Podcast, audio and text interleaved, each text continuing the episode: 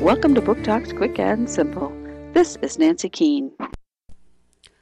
This is an extraordinary true story of, of Louis Zamperini, 1936 Olympic runner and World War II bombardier who was shot down over the Pacific flying a mission and didn't make it home for 27 months.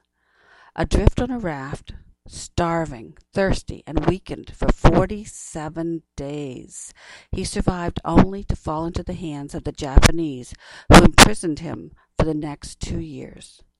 Louis suffered physical and mental torture, hunger, extreme cold, illness, and crushing workloads, which almost broke him. And yet he survived.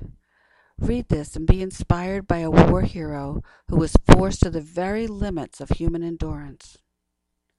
Unbroken, a World War II story of survival, resilience, and redemption by Laura Hillenbrand, Random House, 2010.